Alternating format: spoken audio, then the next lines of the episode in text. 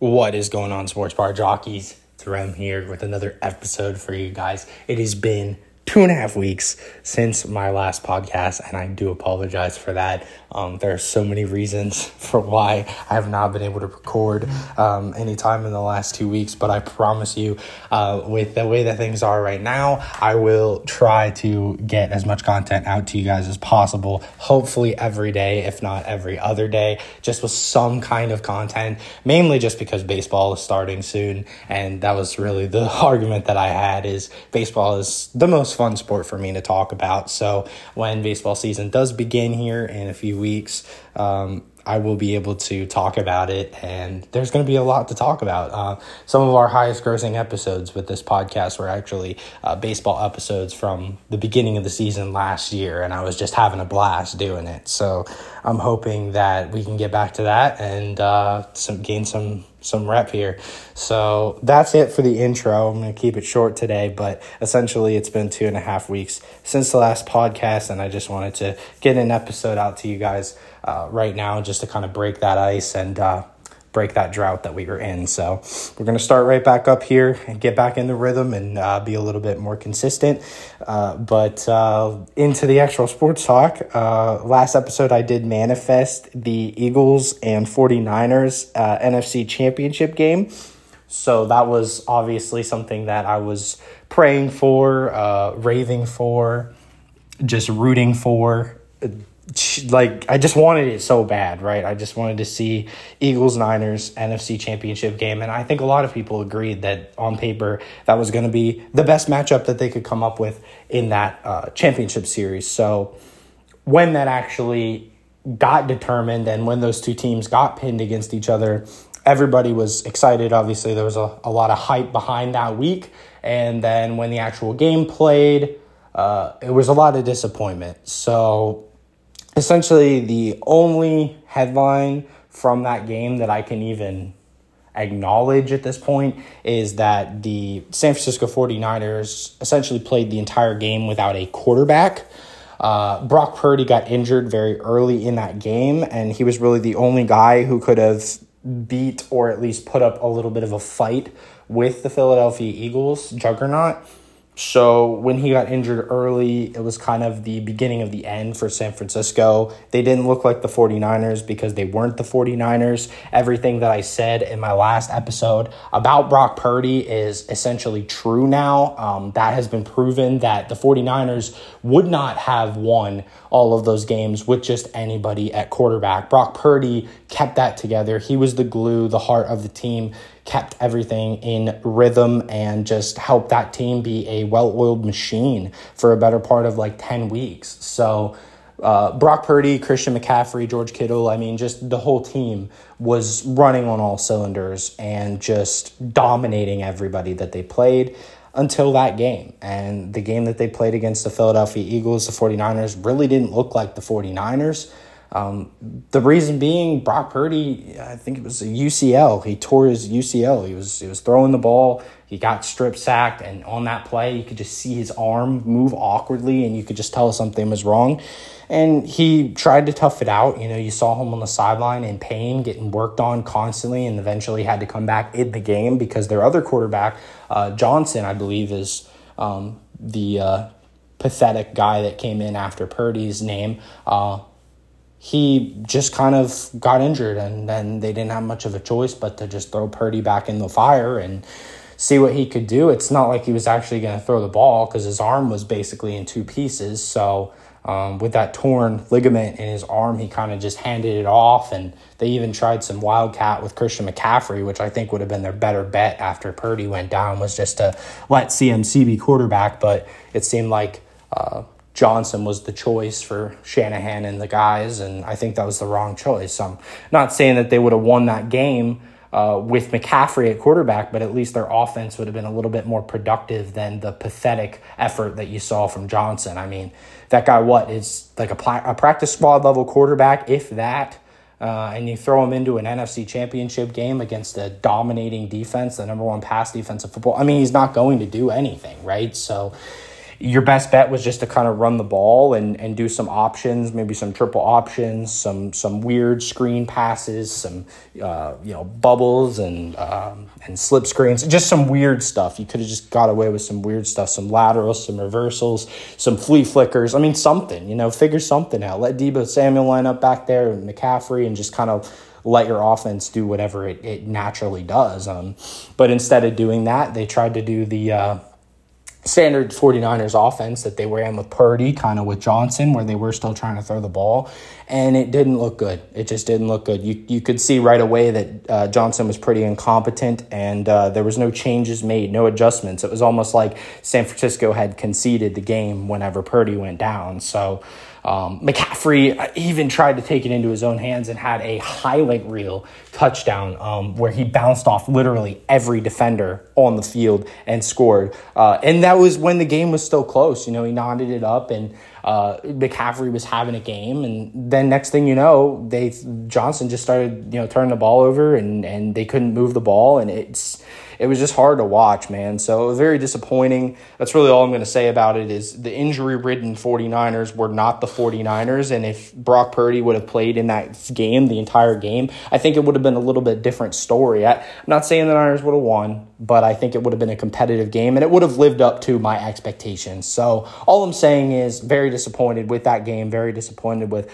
um, the 49ers as a whole after watching that. But again, you can't do anything about injuries, so they just kind of got really unlucky, like really unlucky after playing all season the way that they played.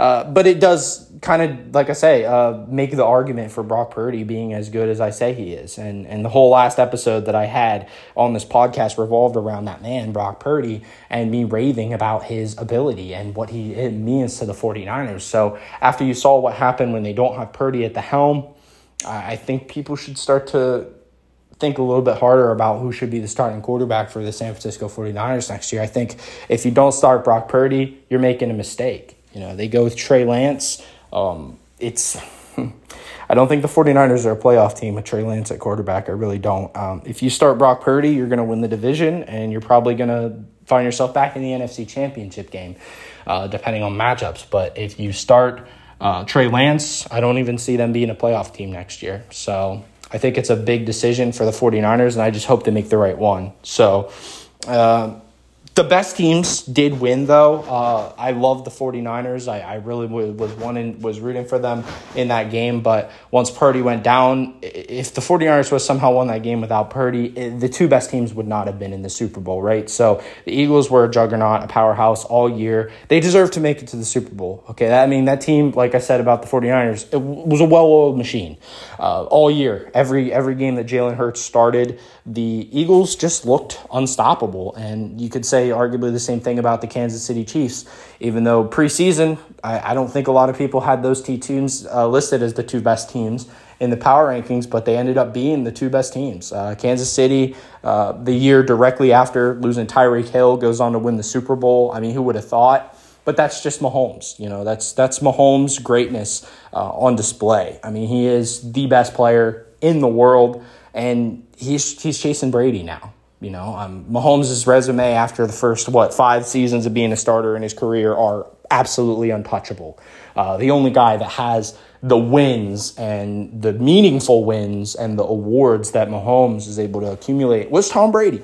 Uh, and Tom Brady had that longevity factor. So, can Mahomes play enough years to catch Brady? Who knows? But I do think Kansas City is as dominant as possible. And it doesn't matter who you give him um, as far as that championship game against um, Cincinnati, literally every single receiver on that team was injured in that game. Patrick Mahomes was throwing to Marquez Valdes Scantling, and a bunch of nobodies, and they still went on to win that game in a comeback uh, victory. So.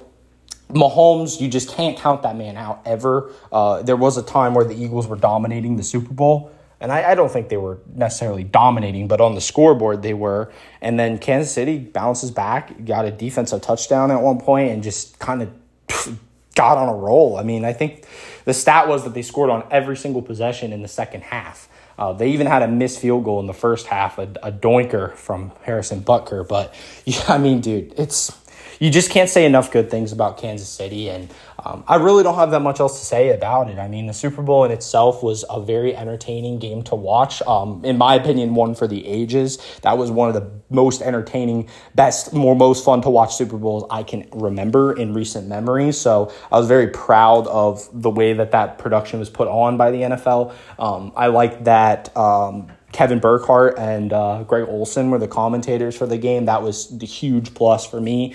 Uh, a lot of the primetime commentators like Collinsworth and um, Aikman and, and some of the guys that they have on there are just so annoying to listen to and it's hard to watch sometimes.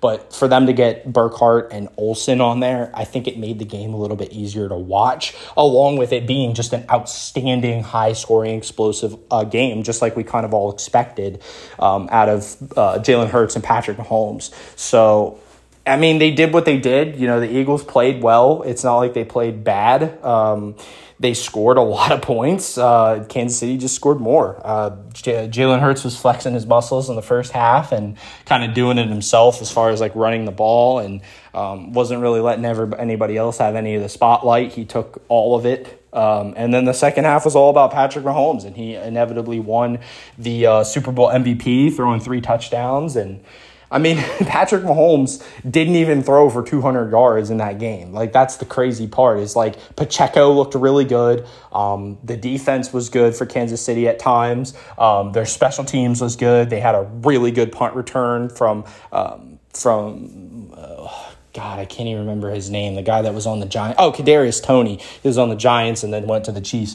Uh, Kadarius Toney, who's been injured a lot. He, he's actually a really good player. If he if he could stay on the field, Kadarius Toney is an impact player, and you saw him make an impact in that game in the Super Bowl. You saw Juju Smith-Schuster make an impact. You saw Travis Kelce just do Travis Kelce things, especially early in that game. Not as much later on, but Pacheco, I, I think beginning of the season for me, Isaiah Pacheco was the guy for Kansas City. You know, I'm I'm I'm a uh, Clyde Edwards-Helaire fan. I like his uh, low center of gravity and just the way that he runs. But I think Pacheco is almost built for this Kansas City offense. Okay, the way that Pacheco runs, um, he just I don't know. It's it's like a more explosive version of like Jamaal Charles, Kareem Hunt, like those guys that they've had in Kansas City. Except he's a little bit shiftier than those guys in my opinion. And he just kind of like runs with his head cut off. I mean, he literally runs like a chicken with his head cut off. He is so like determined when he gets the ball in his hands. Like he has impactful run after impactful run. He runs with vengeance. Like he is coming for you. He's not a huge guy, but he just what do they call it? That um the uh it's not like in your face, but uh let, let me see. Angry run? Yeah, that's what it is. It's an angry run. Um, so like just the way he runs, it's, like angry. Like he just, I don't know how to describe it. Like if you've watched Isaiah Pacheco run, you know what I mean. But I'm just saying, like he's built for this team. He gives them that ground game, that um, explosive ground game on top of the the pass game that's going to be splendid, no matter who Mahomes has out there with him. Their offensive line is built really well. I mean, they didn't give up any sacks, and the Eagles defense literally led the league in sacks in the in the season. So like that says a lot about Kansas City. They got the O line for it, led by Creed Humphrey, who has been great the last few years since he came in the league.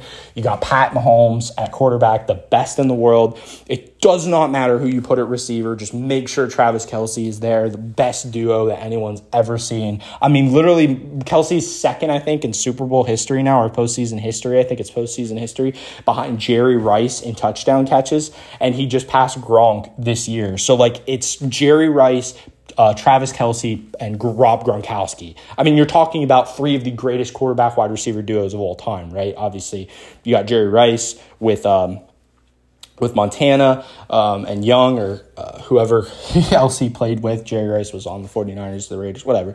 Uh, you got uh, Tom Brady with Gronk, obviously, and then you got Mahomes with uh, Travis Kelce. So the two of, obviously, of my time that I know the best are Tom Brady and Rob Gronkowski and um, Patrick Mahomes and Travis Kelce. And I'm, I'm at the point now where I'm ready to take Travis Kelce and Patrick Mahomes over Gronk and Brady. And that it takes a lot to say that, but I think this is the new best duo of this era of football. Um, So I would say Brady and Gronk are now in second place uh, behind Patrick Mahomes and Travis Kelce. And hopefully they continue to put that on display for the next few years for us because that was a, a very entertaining Super Bowl. And I'm, I'm very uh, excited. Um, it was is the third most grossing sports event or something like that that was viewed here in recent memory. I mean, the third grossing uh, sporting event, I believe I read this morning. So you're talking about a historic viewing numbers for the NFL, and that, that's just good for the sport, right? And uh, that says a lot about you know what people gravitate towards as far as like entertainment in the sports industry in, in 2023. Uh, football is the leading viewed sport in America, and, I think it's going to continue to be. Everybody seems to love uh, football more so than the other main sports that that are here. So yeah, I mean that's it's good to see. It's just good to see that football is not going to die anytime soon, and it it. I mean, I I personally like yeah, I like football, but there are other sports I like more than football. Football is definitely not my favorite. And honestly, I prefer following and kind of even watching baseball more so than football. Um, that's just personal preference. But um, I just like the idea of just sitting down, chilling, eating peanuts, having a beer, you know, eating a cheesesteak, whatever it may be, and just watching a baseball game, just taking in a baseball game. Whether it's live, at home, it doesn't matter. Baseball for me is it's just more important to me. So I like football, but I like baseball better. And I wish that baseball wasn't uh, trending downward, but um, I think this is the peak the peak time for baseball. You know, with things that we've never seen before, like Shohei Ohtani, obviously is a big deal um, for the for the league, a good thing for the league, uh, and everybody to kind of spotlight and watch as as that guy, you know, like the the second coming of Babe Ruth or whatever you want to call Shohei. Um, that kind of stuff's good for the sport. Baseball is obviously an international sport. We get a lot of countries involved. Um, that's going to be put on display here shortly in the WBC. Um, so let me let me get back on topic. I'm sorry, guys. First episode in a while. I'm kind of all over the place, but. Um, essentially, to wrap it up with football, and then I'll get right back into that same conversation about baseball. Um, the best teams played in the Super Bowl, right? The Chiefs got the bye week in the AFC and ended up making it to the Super Bowl. Eagles got the bye week in the NFC and ended up making the Super Bowl. They played each other and we saw the battle of the two best teams. And, and that doesn't happen very often, but it happened this year. The two best teams did make it to the Super Bowl, played each other, and we saw who was better. You know, Patrick Holmes flexed, and next thing you know, their Kansas City Chiefs are World Series champions, or World Series. See, I got baseball on the mind. Super Bowl champions yet again. So this is the last thing I'm going to say about football because, as you can tell, I'm really anxious to talk about baseball way more so than football. I just had to kind of summarize our NFL season before I started to dive deeper into baseball. Um, the last thing I want to say is uh, last week, whenever they had the uh, the Pro Bowl and the festivities and everything like that, they also had the NFL honors, and I I didn't watch the NFL honors, but this was like a week ago. It says five days ago is when this list came out. Um, they Oh, at the honors i don't watch it but they come out with like who wins every individual award for the NFL season. So like every league does that where they have like an MVP and offensive player of the year, rookie of the year, all that kind of stuff. So the NFL does that every year and I kind of like to just dive a little bit deeper into it and kind of criticize and critique um, who wins the awards because I almost never agree with it. Um, I even went so far as to look up how they determine who wins these awards. And the result that I found is these awards are voted on at the end of the NFL regular season by a uh, season by a nationwide media panel of 50 people who regularly cover the league. So the ballots are tabulated solely by the AP. That's why they call them the AP honors. Um, so these I guess idiots, uh, 50 idiots get come together and they vote on who wins each of these awards. The reason I call them idiots is because I honestly have no idea how they voted on some of these. um, AP Most Valuable Player, Patrick Mahomes, no doubt. I mean, that is an obvious choice. I was, I'm hoping Mahomes got all 50 votes, to be honest with you. He is the best player. He's going to win a lot more MVP awards, and he's just going to keep loading that trophy case that he has at his house. I mean, it, the dude is just, he's a Hall of Fame caliber player, and he's 27. I mean, it's unbelievable. If Patrick Mahomes retired tomorrow, he'd probably be in the Hall of Fame. like, that's how good this guy is. So I don't expect anything like that to happen, but I'm saying Patrick Mahomes is just unbelievable unbelievable. You know, the stuff that he has, the highlights that he has, and the accolades after such a short period of time. I mean, he is he is something else, guys. So we're just gonna to accept that Patrick Mahomes is the league MVP, and, and that is as deserving as deserving can be. Um, the coach of the year, Brian Daboll of the Giants, I actually like that. You know, there were obviously a lot of good coaches that could have won coach of the year, like Kyle Shanahan, but uh, Brian Daboll winning Coach of the Year, turning the Giants around single handedly in one season and making that team look as good as it did. I, honestly, I'm I, I, like that pick. I, am a big Daboll fan. I've you know I've watched enough Giants games this year. I've watched him coach to know what Daboll's about, and I think I really like him in, in New York for the next I don't know at least five to ten years, however long he wants to be there. I think he's the guy for the job, and I think he's going to make the G-men a better team. And I, I think big big Big Blue is going to continue to compete as long as they have Daboll coaching. And obviously, they want to get that core established, whether their quarterback's going to be Daniel Jones or whoever, and if Saquon's going to stay in New York or whatever they decide to do. I think I think they have a good foundation, a good core. You know, young players coming up like Kayvon Thibodeaux, and if they if Daboll's the coach, I think they're going to be a, a, problem for any team. So good luck to you know the G men in the future, and congrats to Daboll for winning the the coach of the year, well deserved.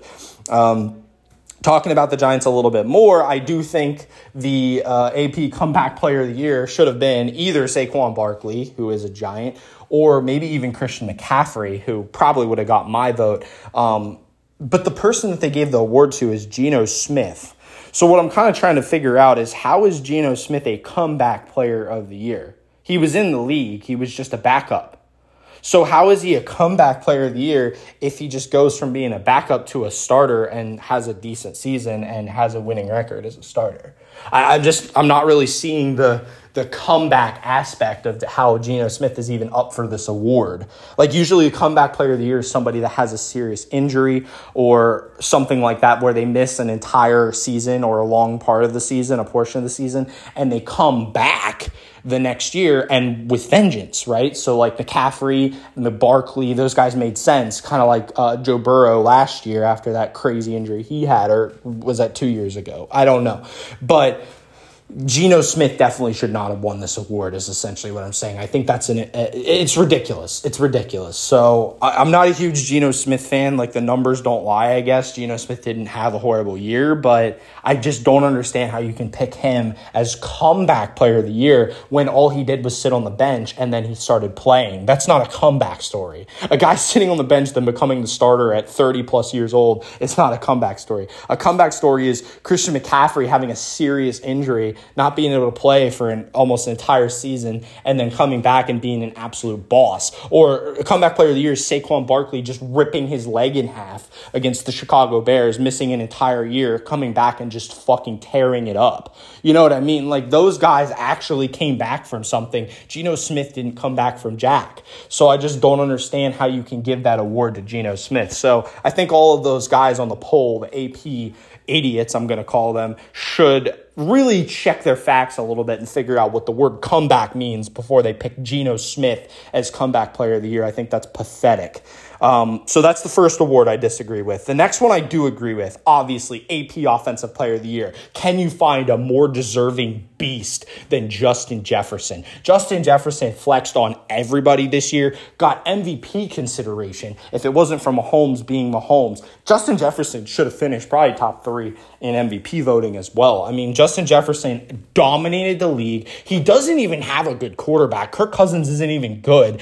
And Justin Jefferson just goes out there every day and balls. His, his stats are just unbelievable, off the charts. There's nobody even close to Justin Jefferson Jefferson as far as this season. Now, you obviously have guys like Ja'Marr Chase that have the talent that Justin Jefferson has and just weren't able to stay on the field. But a healthy Justin Jefferson that played every game just put the league on notice. I mean, the dude almost had 2,000 receiving yards. I mean, it's it's it's nuts. I mean, he led the league in every receiving category pretty much, just like Cooper Kupp did last year. I mean, he had a Cooper Kupp like season, and that's another guy put the league on notice. Cooper Kupp probably coming back healthy next year. I, he could be another guy compete for that top role, you know, top receiver position. So you got Kupp, you got Jefferson, you got Chase. There's not a lot of other guys in that conversation. You know, obviously Davante Adams, depending on who his quarterback is, but like there's not that many guys up there in the top receiver threshold.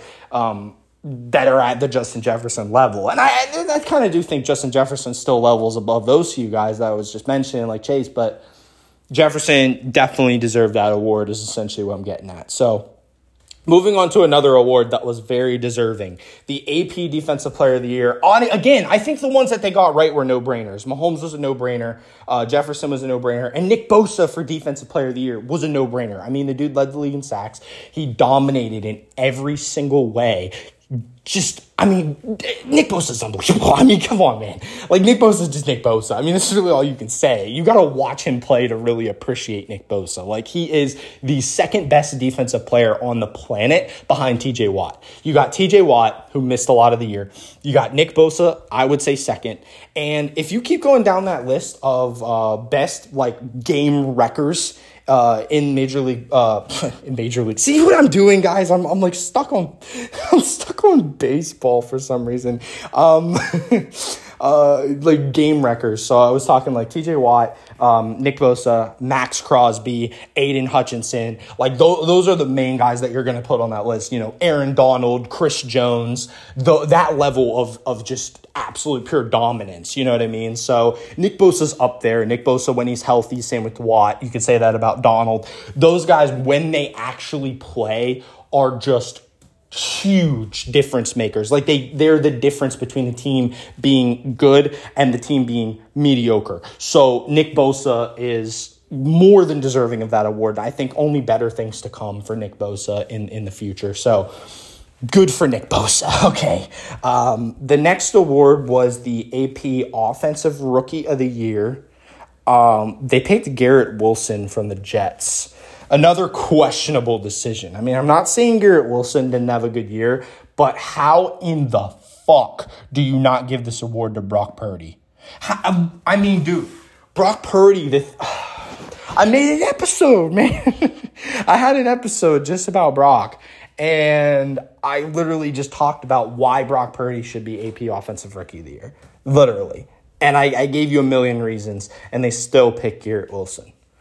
So if you want to know why Garrett Wilson should not be AP Offensive Rookie of the Year, listen to my last episode about Brock Purdy. That's all you have to do. Okay, listen to my Purdy episode, uh, the case for Brock Purdy, and you'll understand why Garrett Wilson should not win that award. okay, um, honestly, even I would say Kenny Walker should have got that award over Garrett Wilson. Let's be honest. So Kenny Walker should have been, you know, Offensive Rookie of the Year if they're not going to pick Brock Purdy for whatever reason. Defensive rookie of the year, same BS, okay? They picked Sauce Gardner from the Jets. I, I, I love Sauce. Don't get me wrong. I love Sauce. I think Sauce is amazing. And I, I, I think he, he did a really, really, really good job in his first season in New York. But you're, you're not comparing apples to apples, okay? You're, you're comparing Sauce Gardner to Aidan Hutchinson, okay?